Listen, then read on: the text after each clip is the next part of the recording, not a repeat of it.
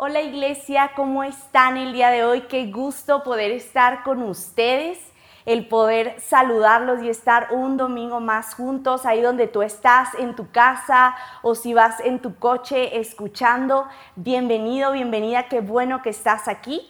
Y hoy quiero iniciar eh, diciéndote que tú no estás aquí por casualidad, si tú estás conectada, si tú estás conectado o estás escuchando este mensaje, es porque Dios quiere hablarte. Él quiere obrar en tu vida. No vienes, algo que quiero decirte es que no vienes a escucharme a mí, sino vienes a escucharlo a Él. Y seguimos en esta pandemia, seguimos en la casa. El pastor Daniel eh, nos hablaba el domingo pasado acerca de diferentes crisis que han estado, que hemos estado viviendo, que sí han estado por mucho tiempo, pero que en este, en este tiempo de pandemia se han estado incrementando. Y una de ellas fue eh, la crisis de soledad. Puede ser que a lo mejor no solamente una crisis de soledad, sino que también estamos viviendo una crisis de depresión, una crisis de angustia, una crisis de preocupación, de decepción. Quiero preguntarte, ¿cuál es tu historia? ¿Cuál es tu historia? ¿Qué es lo que tú estás viviendo? ¿Cuál es tu situación hoy? Todos tenemos y vivimos una historia distinta. Todos, o sea, es, es cada uno tiene una historia diferente, algo único. Son mil historias, pero solamente hay una respuesta y ese es Jesús. Y por eso el mensaje del día de hoy lo he titulado así, mil historias y una respuesta, Jesús. Y yo leía, de hecho, hace unos días, que nuestros pensamientos, y fíjate acá, nuestros pensamientos son como filtros en una cámara de fotos o como los filtros que usamos en Instagram, que lo que hacen es que cambian la manera en la que tú y yo vemos el mundo. Es decir, en base a nuestros pensamientos puede determinarse la manera en que tú y yo vemos la vida, vemos el mundo, vemos las situaciones que estamos viviendo.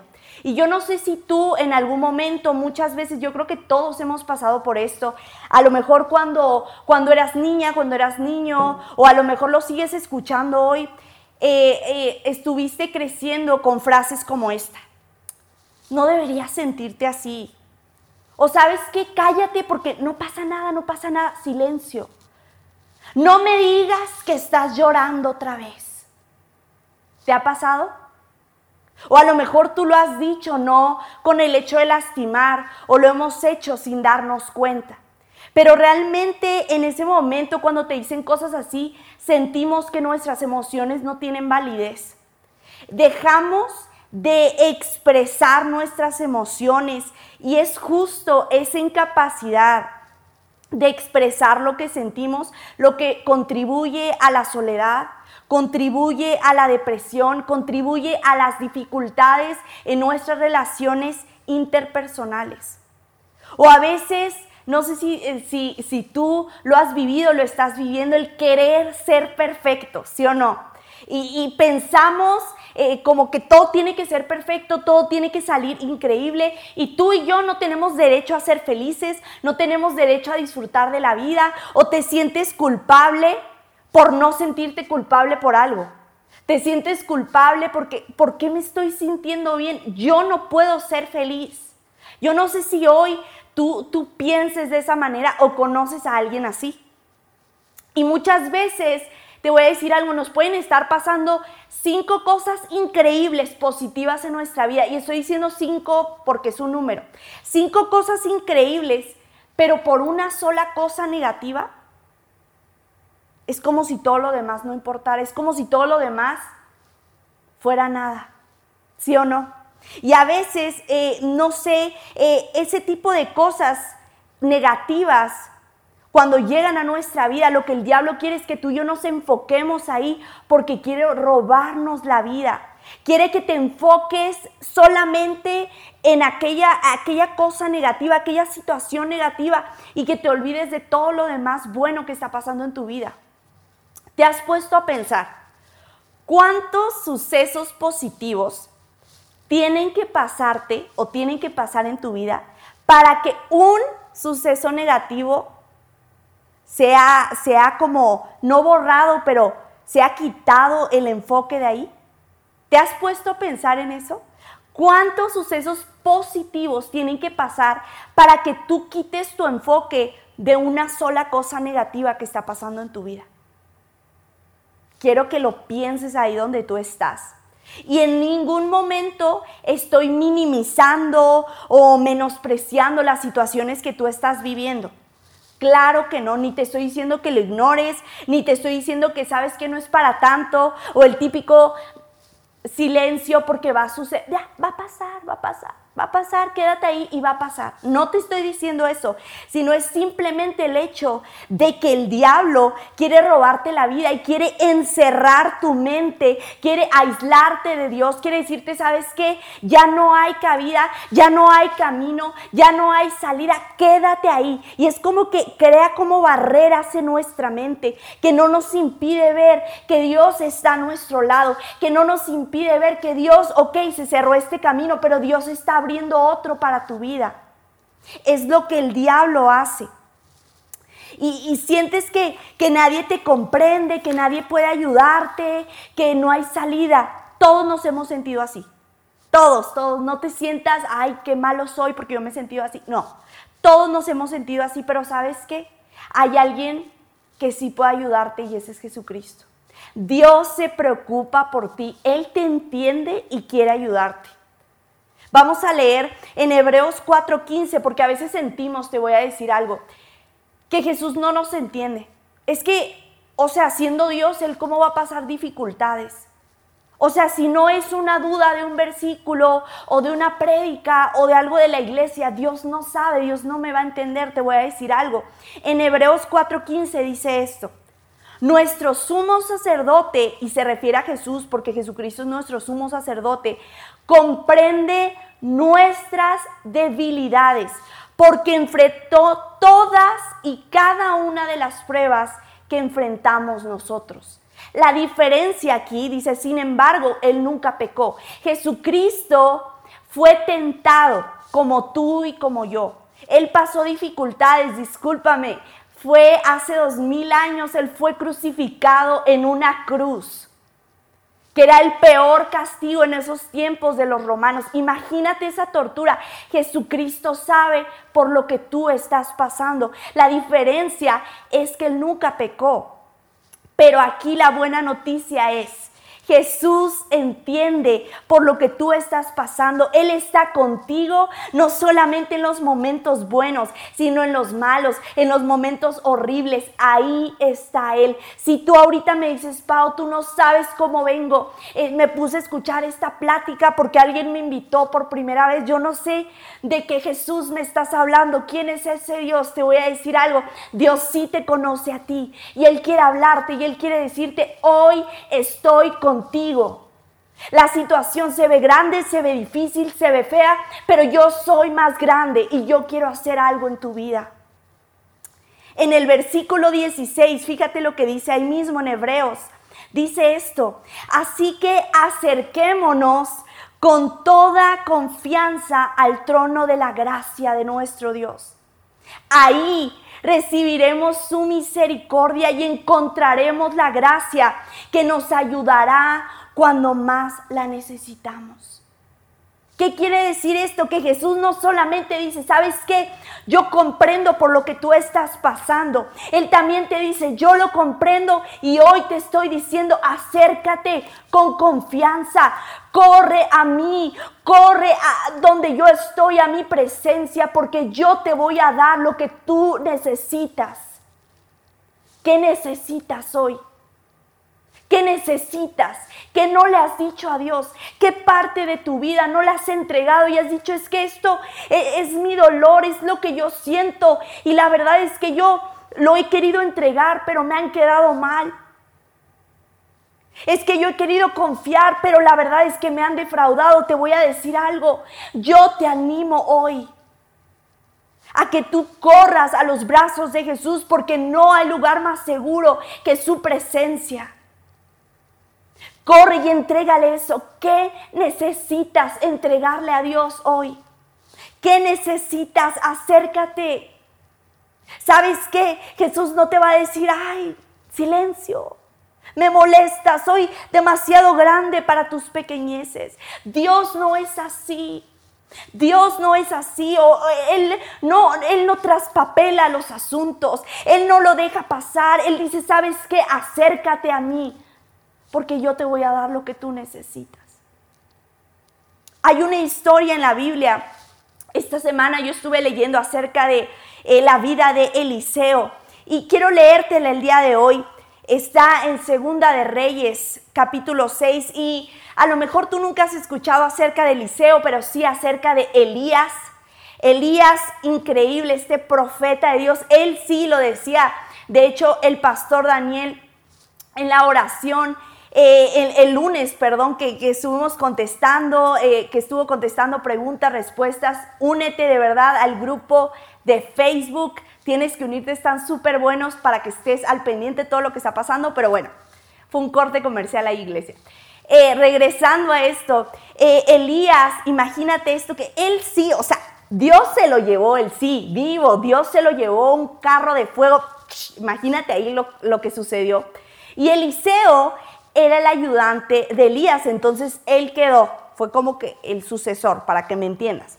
Y en Segunda de Reyes 6, eh, capítulo 6, versículos 4 al 7 dice esto. Imagínate que Elía, eh, Eliseo, perdón, estaba con un grupo de personas y estas personas dicen, ¿sabes qué? Es que nos estamos quedando acá, pero necesitamos irnos a otro lado para tener más espacio. Acompáñanos. Y aquí empieza y dice, entonces Eliseo fue con ellos. Una vez que llegaron al Jordán, comenzaron a talar árboles. Pero mientras uno de ellos cortaba un árbol, la cabeza de su hacha cayó al río. ¡Ay, Señor! gritó. Era un hacha prestada. Quiero que te pongas a pensar cuando echas a perder algo que no es tuyo. Dices, híjole, y ahora no, pues ya lo tengo que pagar. O mamás que estás en la tienda y que de repente se oye un tras. Y cuando ves tu chiquito así, es que se me cayó. Y ya tienes que pagar por eso. Entonces imagínate, así se sentía este, este hombre del hacha. Dices que el hacha era prestada. Y fíjate lo que le dice Eliseo. ¿Dónde cayó? Preguntó el hombre de Dios, se refiere Eliseo. Cuando le mostró el lugar, Eliseo cortó un palo y lo tiró al agua. En ese mismo sitio, o sea, le dijo, aquí está, ahí lo tiró. Entonces la cabeza del hacha salió a flote. Agárrala, le dijo Eliseo. El hombre extendió la mano y la agarró. ¿Por qué te estoy contando todo esto? A Dios le importa todo lo que tú has perdido. Ninguna preocupación que tú tengas es demasiado pequeña o insignificante para Dios. Eliseo, y fíjate acá, no le preguntó, pero ¿Y por qué? ¿Por qué la quieres o, qué? O sea, no es tan importante, solamente es una cabeza de hacha. O sea, pues ya luego le dices, te disculpo. No, simplemente le dijo, ¿dónde cayó? Aquí. Aquí está. ¿La necesitas? Es una necesidad que tú tienes. A lo mejor dices, no, es que eso está muy pequeño, o sea, Dios no me va a hacer caso, te voy a decir algo. Por más insignificante que parezca, Dios está interesado en ti. A Dios le importa lo que tú has perdido. A Dios le importa cuántas veces te han lastimado. A Dios le importa cuántas veces has llorado. Cuántas veces te has sentido solo. Cuántas veces te has sentido sin esperanza. A Él le importa. Él quiere que tú te acerques a Él porque quiere darte lo que tú necesitas. Y te voy a decir algo. Muchas veces le pedimos cosas a Dios y no suceden a nuestra manera o no suceden a nuestro tiempo. Te voy a decir algo, es porque las maneras y los tiempos de Dios son mucho mejores que los nuestros. Y si Dios no te está dando algo que tú has pedido es porque Él tiene algo mejor para ti o porque sabes que no es el momento indicado, porque sabe, sabes que en este momento que yo te lo quiero dar es cuando es el mejor momento, es cuando tú vas a decir, wow. Dios te va a dar lo que tú necesitas. Dios quiere hacerlo. Puedes acercarte a Él con confianza, sabiendo que Dios te va a escuchar, sabiendo que Él va a ayudarte, sabiendo que Él va a hablarte, que Él va a consolarte, que Él va a sanarte, que Él va a acompañarte todos los días, restaurarte, Él va a reafirmar. Y no hablo de una vida viviendo como víctimas, de, ay, es que yo, no, no, no. Dios no es así, pero simplemente el hecho de que tú y yo podamos reconocer, ¿sabes qué? Soy débil y necesito a Dios. Necesito entregarle mis cargas a Dios porque yo ya no puedo más. Si tú estás aquí hoy y me dices, Pau, yo ya no puedo más perdí mi trabajo, tengo problemas en casa, en tu matrimonio, con tus papás, o para tu universidad, o en la escuela, o una adicción que no te ha dejado en paz, no sé qué es. Y que dices, ya no puedo más. Lleva esas cargas a Dios. Lleva esas cargas a Dios con confianza, sabiendo, con fe, sabiendo que Él está obrando a tu favor, que Él está haciendo algo por ti. ¿Qué necesitas decirle a Dios? Te lo vuelvo a preguntar. ¿Qué no le has dicho? ¿Qué no le has entregado? Que hoy tú sabes que necesitas entregárselo. Entrégaselo a Él. Cada uno de nosotros, te voy a decir, estamos pasando por procesos distintos. Y tu relación con Dios es única, única. Deja, te voy a decir algo, deja de enfocarte en lo que Dios está haciendo en otros comparándonos. Yo no sé si tú lo has hecho, yo lo he hecho, comparándonos. ¿Por qué a ella sí le dio esto? ¿Por qué él sí es así? Yo no tengo trabajo y esta persona sí. A mí no me va bien y esta persona sí. Dios lo ama, pero a mí no. Y estamos tan enfocados en las cosas buenas que Dios está haciendo en otros, que nos olvidamos de todas las cosas buenas que Dios ha hecho en ti y en mí. Nos olvidamos de, esos momentos en los que Dios ha sido fiel, de esos momentos en los que Dios ha estado contigo. Deja de enfocarte en lo que Dios hace en otros, porque Dios tiene algo bueno para ti. Dios tiene algo bueno para ti. Yo no sé si tú en la Biblia has, leído, has escuchado de esto que dice que Dios es el Dios de Abraham, el Dios de Isaac y el Dios de Jacob. No dice Dios es el Dios de Abraham, Isaac y Jacob. No. Dios es el Dios de Abraham, el Dios de Isaac y el Dios de Jacob. ¿Y por qué? ¿Por qué viene así? ¿Por qué está escrito así? Porque es un solo Dios, pero su trato para cada uno de nosotros es único y diferente como nuestra relación con Él. Y no me refiero a porque quiere más a otros. Dios no tiene favoritos. Si tú lo creías, si tú lo has sentido, te voy a decir algo. Dios no tiene favoritos. Aquí lo que pasa es que Dios no te va a hablar a ti y no se va a comunicar contigo de la misma manera, con las mismas palabras con las que me va a hablar a mí, porque yo entiendo de una manera diferente, yo proceso de una manera diferente. Tú lo haces también. Tu esposa, tu esposo, tus hijos, tu familia, cada uno de nosotros procesamos las cosas de manera diferente. Dios te hizo único y diferente, lo decía eh, la última vez yo decía que, que Dios rompió el molde cuando te hizo. Entonces su trato contigo va a ser único y personal. No deja de, de, compararte cuando tú y yo entendemos eso, que cada uno está en un proceso distinto. Es cuando nos quitamos un peso de encima ese peso de la comparación, de sentirnos menos que otros. Cuando tú y yo, te voy a decir algo, compartimos acerca de lo que Dios ha hecho en nuestra vida, no es para hacer sentir menos a otros, no es, ay, mira, cómo Dios me ama a mí y no a ti. No. ¿Sabes por qué es?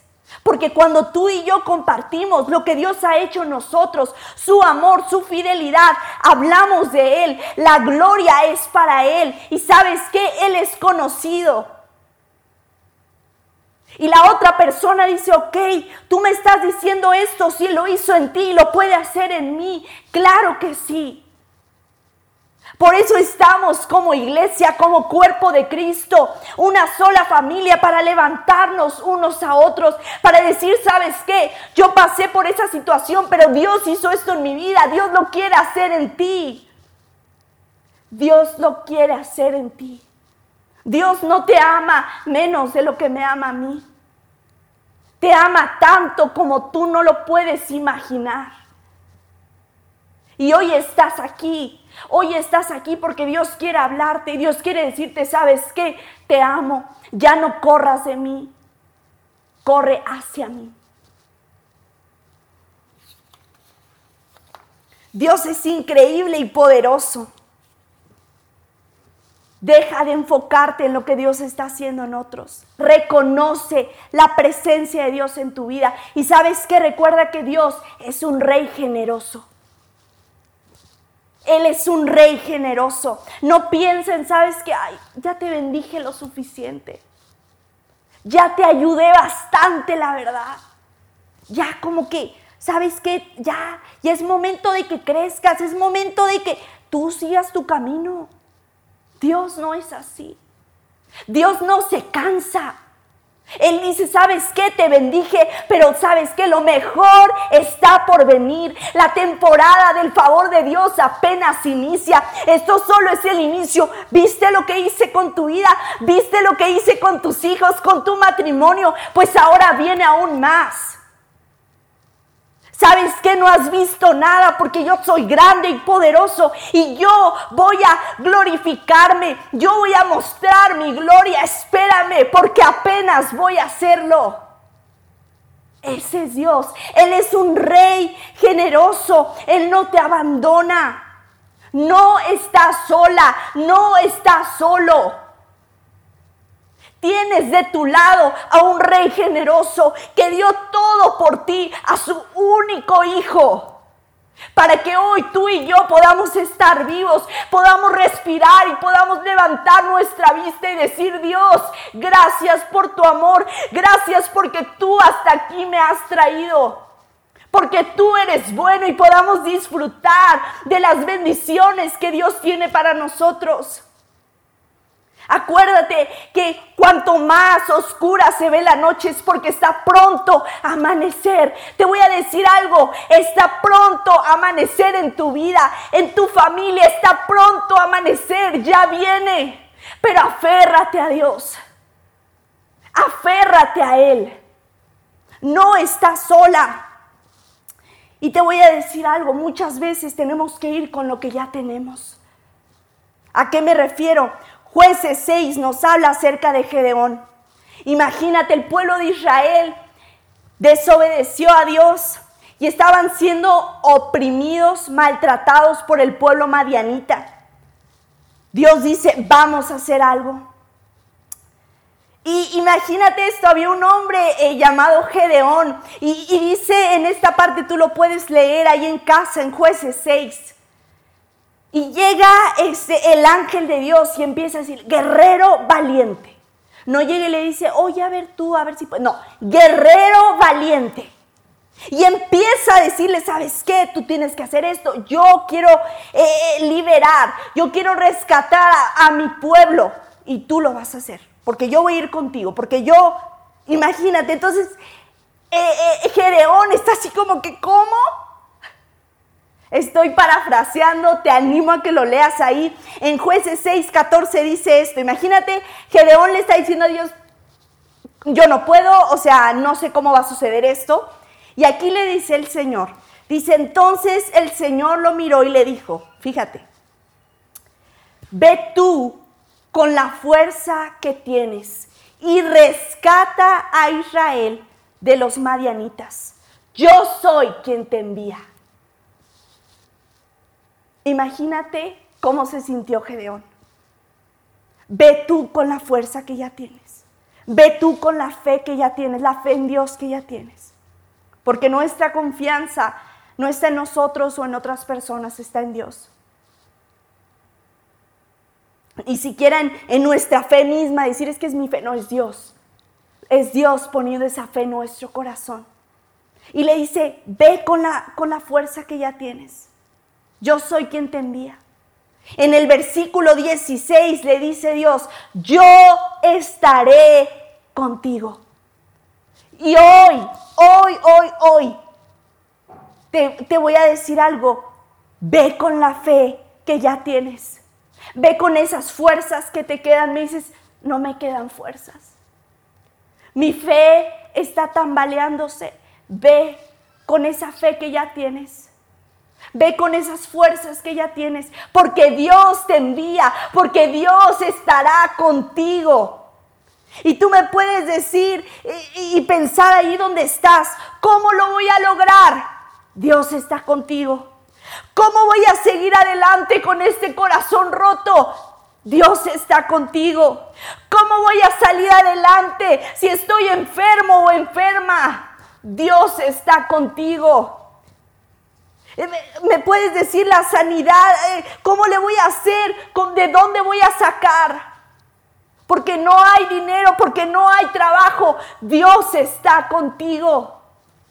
La sanidad que tú necesitas va a venir por la fuerza y la fe en Dios que tú ya tienes, porque Dios es bueno. Solteros, tú me dices, Pau, en los grupos de youth, ¿cómo me voy a casar? Dios está contigo. Amén.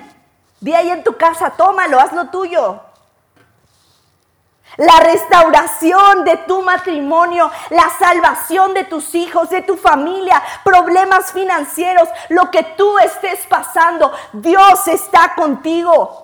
No es insignificante para Él, no es difícil para Él, no es asustante para Él. Él lo va a hacer, créelo una vez más. Ve con la fe que ya tienes, con la fuerza que ya tienes. Dios lo va a hacer.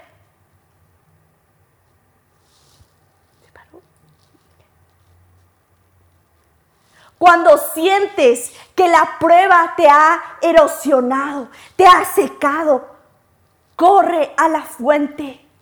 Tu fuente es Jesucristo. El agua viva que nunca deja de fluir, no es agua estancada. Yo no sé si tú has visto, creo que todos en casa o la mayoría tienen cisternas. Y una cisterna tú la llenas y el agua queda ahí estancada. Sí se llena, pero el agua está ahí, tú la puedes ver. Tú, en una fuente el agua está corriendo todo el tiempo. Está fluyendo. Jesucristo es la fuente de agua viva. Jesucristo es tu fuente. Él es tu fuente.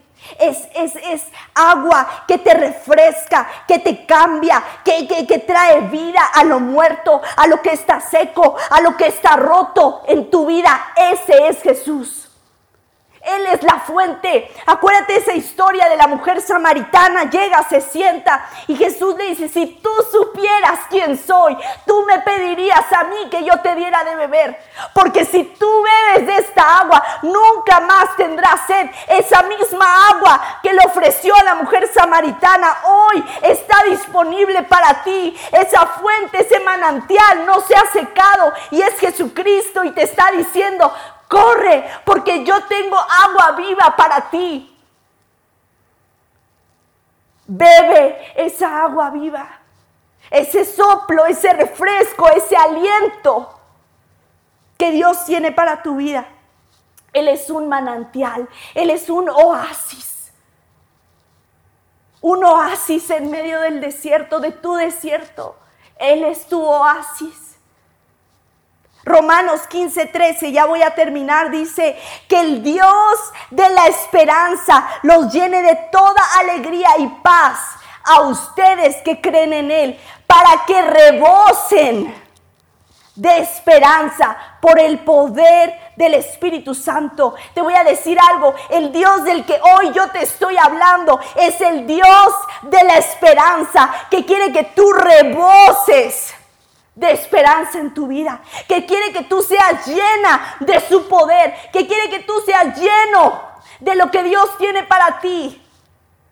El Dios de la esperanza es el Dios en quien tú y yo creemos. Es el Dios al que tú y yo alabamos el Rey, el Dios de la esperanza. Dios es nuestra esperanza en medio del dolor que estás pasando, en medio de la soledad, de la desesperación, de la angustia, de la preocupación, del enojo. Solo Él es la respuesta. Mil historias, una sola respuesta y ese es Jesús. Yo no sé cuál sea tu historia hoy, pero la respuesta es Jesucristo. Acércate a la fuente de vida y sabes qué? Deja que Jesús cambie la perspectiva de tu vida. Y voy a pasar aquí, te va a aparecer, yo creo que ahorita ya te está apareciendo una imagen. Y vamos a leerla todos juntos. Quiero que la leas primero de arriba hacia abajo y luego al revés. La vamos a ir leyendo juntos. Aquí ya tiene que estar apareciéndote la imagen.